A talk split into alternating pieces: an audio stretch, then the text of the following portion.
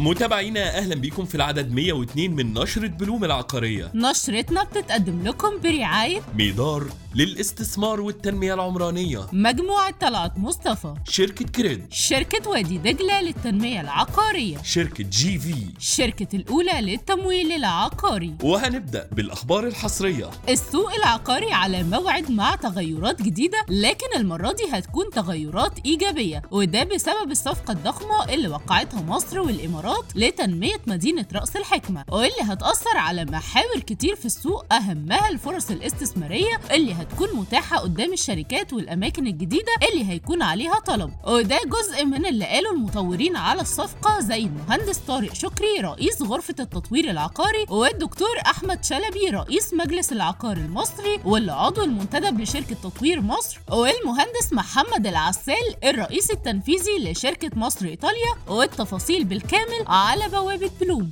الفترة الأخيرة شهدت تنافس ثلاث شركات عقارية كبيرة على اقتناص الحي السكني أرفور في العاصمة الإدارية واللي مملوك بالكامل لإحدى جهات الدولة زي ما قالت لنا مصادر على صلة بالمفاوضات واللي وضحت إن شركتين من الثلاثة موجودين في العاصمة والشركة الثالثة بتسعى للتواجد وهيتم التوصل لاتفاق مع واحدة منهم خلال شهرين. شركة المصريين للإسكان ناوية تبيع قطعة أرض مملوكة ليها على كورنيش المعادي بمساحة 6245 متر ضمن خطتها لتمويل توسعات أنشطتها الاستثمارية. زي ما قال لنا الدكتور هاشم السيد رئيس مجلس إدارة الشركة واللي وضح لنا إن القيمة الاستثمارية للأرض مش هتقل عن 750 مليون جنيه. مجموعة طلعت مصطفى نجحت خلال الفترة اللي فاتت في التوسع بقوة في عدة أنشطة والدخول في شراكات مع كبرى الكيانات الاستثمارية في الشرق الأوسط. وده ظهر في صفقة شركة الفنادق التاريخية اللي اقتنصتها ودخولها ضمن التحالف في مشروع رأس الحكمة. ده غير إمكانية دخولها في مشروع ضخم في الساحل الشمالي واللي لسه ما اتحسمش.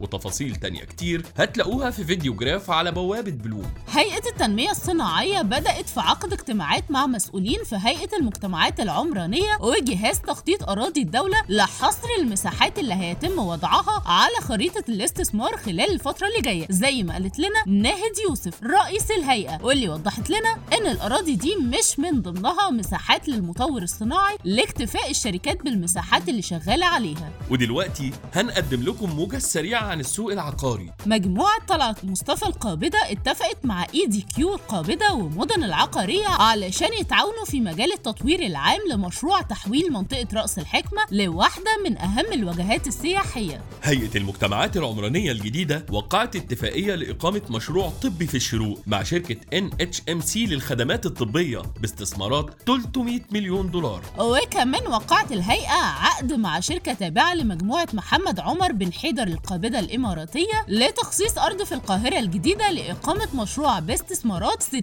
مليار جنيه. شركة مدينة مصر حققت إيرادات قيمتها 7.6 من عشرة مليار جنيه خلال السنة اللي فاتت وبلغ صافي أرباحها 2.1 من عشرة مليار جنيه مدعوم بالمبيعات الكبيرة اللي حققتها. شركة سيتي إيدج للتطوير العقاري دخلت في تحالف تم تأسيسه من خلال شراكات مصرية سعودية علشان تبدأ العمل في المملكة خلال الفترة اللي جاية. شركة مداد للتطوير العقاري أطلقت مشروع Sector في العاصمة الإدارية الجديدة باستثمارات قيمتها 600 مليون جنيه وناوية تتوسع الفترة اللي جاية. شركات Coldwell Banker مصر و New Avenue للتسويق العقاري و The Board Consulting دخلوا في تحالف استراتيجي لتنظيم القطاع العقاري. شركة مباني إدريس بتستعد لإطلاق مجمع أصيلة الطبي في مدينة أسيوط الجديدة وده بعد ما انتهت من تنفيذ compound أصيلة السكني المتكامل. نشرتنا خلصت استنونا التلات الجاي بإذن الله في عدد جديد من نشرة بلوم العقارية. نشر بلوم رئيس تحريرها دينا محمد. والرئيس التنفيذي بكر بهجت. وقدمها لكم. مريم سامي وأحمد سليمان.